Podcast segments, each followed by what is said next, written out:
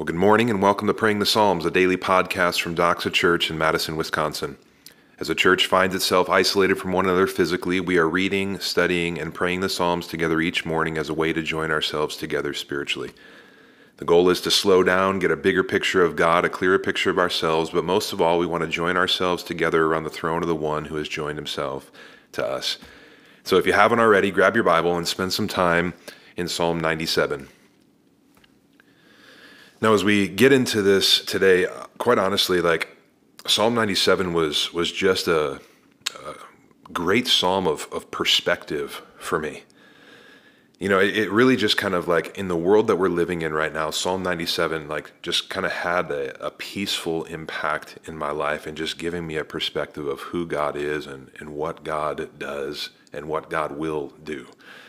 You know, and, and it made me think about this. I remember like being in elementary school and it was like the first time I ever learned that Mount Rushmore existed. I'm sure you guys all know Mount Rushmore, right? The the faces carved into the mountain. But I remember reading like a picture book in elementary school. I wasn't even reading, probably just looking at the pictures. But I was looking at the pictures and it was zoomed in on on one of the faces in the mountain. I was like, "Are you serious? Like, there's a face carved into a mountain?" And all I saw was one face, and I was just amazed by it. And I was like, this is incredible. And I remember I flipped to the next page, and all of a sudden it expanded, and there were like two faces. And I was like, oh my gosh, this is like amazing. There's two faces in the side of a mountain. Like, this is crazy. And I kept going, and soon enough, there's four faces in the side of a mountain. And I remember sitting there being like, this is insane, right? I was amazed and like taken back by, by one but then my perspective got broadened and I saw four and it just blew me away.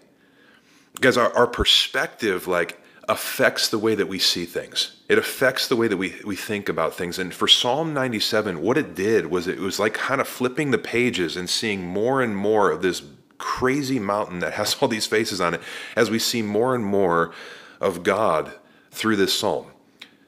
All right, this perspective for me, it broadened it. It brought me back to who God actually is. And this psalm starts off in verse 1 The Lord reigns.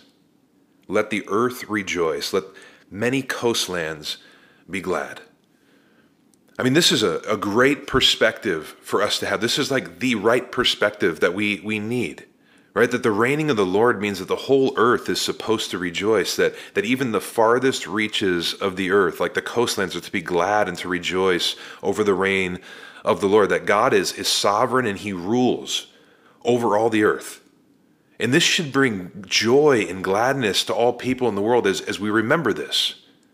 And so oftentimes we, we forget that, that God actually reigns, but because we, we look at our world right? And, and we're like, how are we supposed to rejoice? Right? We, we hear like the Apostle Paul talking to the Philippian Christians and to the Thessalonians and, and saying like rejoice always. But but how do we rejoice when there's just like brokenness and injustice and like wickedness that seems to be everywhere? Right? I mean, even in, in verse 10, the, the psalmist observes here that the that God's saints are in the hands of the wicked. And in our world today, right, we, we see all the brokenness. We, we see all these things. I mean, we, we see just injustice and, and murder and death. And I mean, it's just overwhelming, right? And, and for me, you know, like over these last several months, I've, I've felt the weight of this and, and it's just brought me kind of just in to focus on everything that's going on in the world. Start focusing on the world itself, like all the news, all of those different things. And as I read this today, it literally just brought me back and it gave me the right perspective. Because this question of like, how do we rejoice? How can we be glad when there's all this brokenness around us? Guys, the answer is in verse 1 The Lord reigns. Our strength and our comfort amid all the storms of life, of all the craziness that's going on around us, all the suffering that we go, we're going through, all the injustice that we see, when we have the knowledge that the Lord reigns, this is why we can have joy. This is why we can be glad, because we know that God rules, that God is in charge. Guys, all the craziness that's going on right now, like it just seems like everything is out of control. We need to remember, and this psalm points us back in verse one that God reigns, that God is king, that he is in control. And I hope this encourages you today because it has brought joy and peace to my life. And I love in verse 2 the foundation of his reign is, is righteousness and justice. All right, this is like God's throne is, is based on these things. The foundation of his throne is, is nothing else but righteousness and justice. And again, this is a reason why we can rejoice. I mean, this is who God is. And as the psalmist goes on, you know, in verses 3 through 5, we, we see like his power. So we don't even just see his, his character in, in his position as, as king, but we see his power right? The, the idea of him defeating his enemies right? We see that lightning lights up the world that the earth trembles the mountains melt like wax before the lord that we get this picture that like as as people we're incapable of moving mountains but god is so powerful he is king that the mountains melt like wax before him.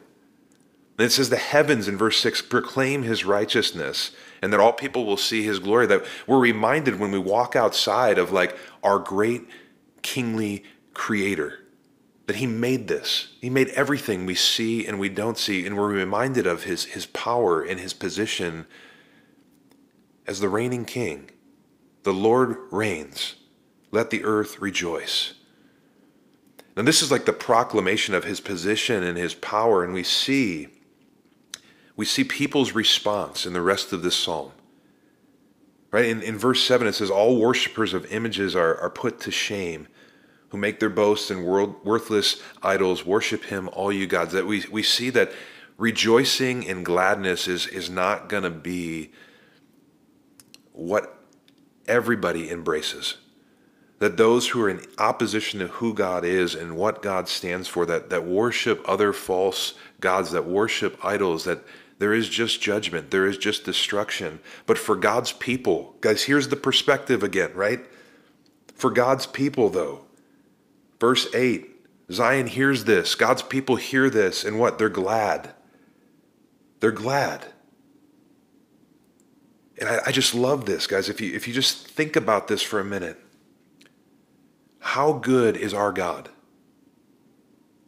We, we see that in verse 10 that he preserves the lives of his saints, that he delivers them from the hand of the wicked that light is sown from the righteous and joy for the upright. And it, the psalm concludes in verse 12 because of God's position as king, as ruler, as sovereign over everything, and his character as, as righteous and just, and his power in our creation, in our lives, we should be rejoicing in the Lord and giving thanks to his holy name because all of what he has done is great all is what he is doing is for a purpose, and all of what is to come is for our good.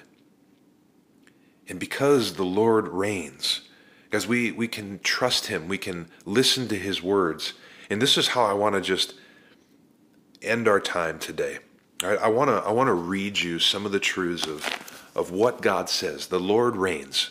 So the Lord reigns. We need to listen to his decrees. And here is the encouragement for you. In the midst of, of life's uncertainty right now, I want to give you a, a perspective that's beyond our world today. All right, beyond your current situation at your job and your family and just your neighborhood, all I want to give you like an eternal perspective of what the apostle Paul says in Ephesians chapter 1. So I'm going to read this truth, this gospel truth from our king concerning you, what you have in front of you, what is true of you today and tomorrow and forever. And then I'll leave you to just pray and do what the psalmist says here and just thank God. Ephesians chapter 1. Blessed be the God and the Father of our Lord Jesus Christ, who has blessed us in Christ with every spiritual blessing in the heavenly places even as he chose us in him before the foundation of the world, that we should be holy and blameless before him. In love, he has predestined us for adoption as sons through Jesus Christ, according to the purpose of his will, to the praise of his glorious grace, with which he has blessed us in the beloved In him we have redemption through his blood, the forgiveness of our trespasses, according to the riches of his grace, which he lavished upon us in all wisdom and insight, making known to us the mystery of his will, according to the purpose which he set forth in Christ as a plan for the fullness of time to unite all things in him, things in heaven and on earth. In him we have obtained an inheritance, having been predestined according to the purpose of him who works all things according to the counsel of his will, so that we who were the first to hope in Christ might be to the praise of his glory. In him you also, when you heard the word of truth, the gospel of your salvation, and believed in him, were sealed with the promised Holy Spirit, who is the guarantee of our inheritance until we acquire possession of it, to the praise of his glory. Guys, praise the Lord that he reigns. His reign is for our joy and our good in His glory. Spend some time just praying and thanking Him now.